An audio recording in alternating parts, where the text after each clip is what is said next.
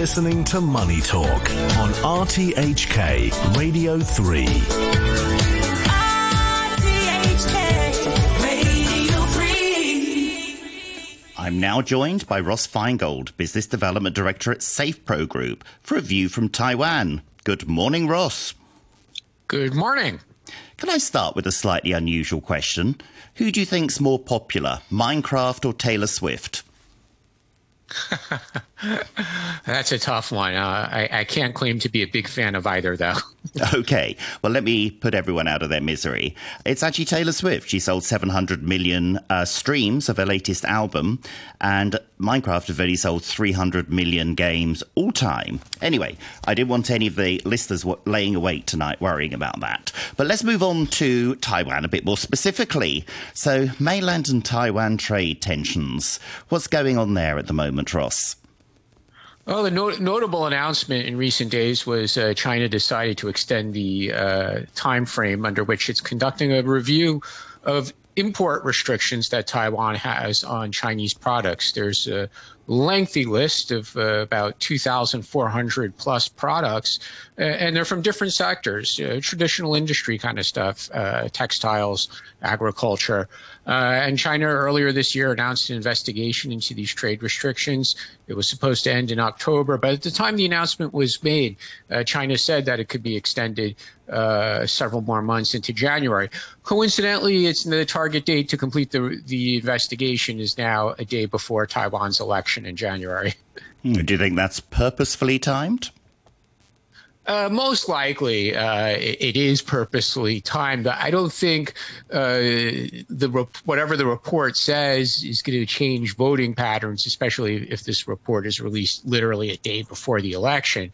Um, but you know, the, the, frankly speaking, uh, these import restrictions are not new. Uh, if we turn back the clock to when China and Taiwan signed what's called the ECFA, uh, which is a, a, type of trade agreement, not not really a free trade agreement, uh, when Ma Ying-jeou was in office and there were better relations between the two sides.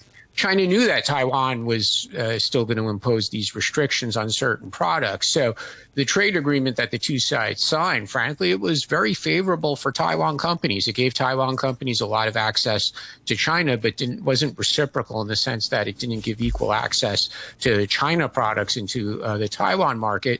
And I guess as part of the overall tensions between the two sides, uh, China has decided to open this investigation. Look, we, we, we know what the panel or the investigation is going to is going to say. It's going to say yes, in fact, Taiwan does have restrictions on 2,455 products from the mainland. Uh, then the question becomes, well, what is the mainland going to do? Um, and that's where it does start to become political because it, it, the mainland might very well start to impose restrictions on more Taiwan products just to recalibrate the trade relationship and uh, add back some reciprocity. And ultimately, though, Taiwan's biggest trading partner is still by far the mainland. Hmm. Well, let's move on to TSMC now, where the third quarter profit has slid by 30%. But experts seem to be quite confident they're going to be doing better going forward. How confident are you, Ross? I'm pretty confident. A lot of this depends on uh, have inventories uh, uh, sort of emptied out, right? Or so a few months ago, if we were having this conversation, we might have been talking about in the tech sector, whether it's phones or other tablets or other devices, that there was concern about inventory overhang. Uh, the experts seem to think that this is, has dissipated, so that, that, that makes us confident about orders uh, for chips that TSMC makes for different kinds of devices. And of course, there's the AI. Uh, you know, we, we, we never seem to know for sure week to week what the state of play is with AI and what it means for the supply chain. Uh, but as long as there's optimism for for uh, different consumer electronic devices and optimism for AI, then it's going to be good for TSMC, even if it's not going to be quite as good as it was uh, in recent quarters. Uh, but their earning, earning, their third quarter earnings announcement is going to be on Thursday, so definitely something to pay attention to tomorrow. Okay, let's move on to other big news the Israel Hamas um, conflict, war. Um, it's called different things. But what do you think the effect is, if there's any, on the Taiwan economy? Well, two two things to to think about, or frankly to worry about. One is uh, since Taiwan's economy is so dependent on exports, if there is a global slowdown as a result of the war, then that that's not good for Taiwan, of course.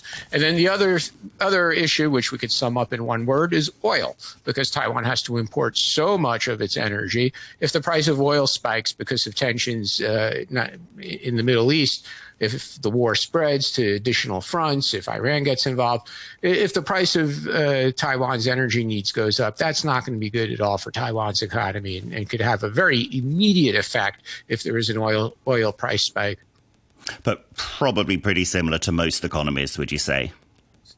Uh, yeah, fair enough. But again, keep in mind that uh, the first point, which is Taiwan, is so dependent on exports. So yeah. uh, we were just talking about TSMC and consumer electronics. I mean, if, if the Christmas buying season uh, t- turns bearish, uh, that's just not going to be good for Taiwan's economy. Okay. Now, last view from Taiwan, we had a fascinating discussion about eggs and the egg situation. Um, and it looks like we could have another fascinating discussion about the Taiwan telecom fraudsters. Tell me about that, Ross oh, this is a long running problem. And, and they're not, they're, they're very often, and when they get in the news, it's not because they're based here, they're based somewhere else. So uh, historically, they've been based in different parts of Europe, in Africa, uh, in Southeast Asia, specifically in Myanmar. Uh, but recently, there was there was a, a case involving Taiwan run fraudster, telecom fraudster ring in Peru, of all places, where the, the police rescued some victims. No, they didn't rescue the people who got ripped off. They rescued the people who were working in, in these call centers and ripping people off. Uh, but unfortunately, a lot of the, very often Taiwanese or Chinese, because their target audience is often people in the mainland, um, but the people making the phone calls have often been trafficked. They were told you could go to, in this case, you could go to Peru and make a lot of money uh, working in the electronic sector. And uh, it turns out when they get there, their passports get confiscated and they're forced into making phone calls to people in China to rip them off, basically. And, uh, unfortunately, this has become a specialty of Taiwan criminal organizations. And like I said, they're doing it all over the world. Well, Ross Feingold, always a fascinating discussion with you. Ross is Business Development Director at SafePro Group.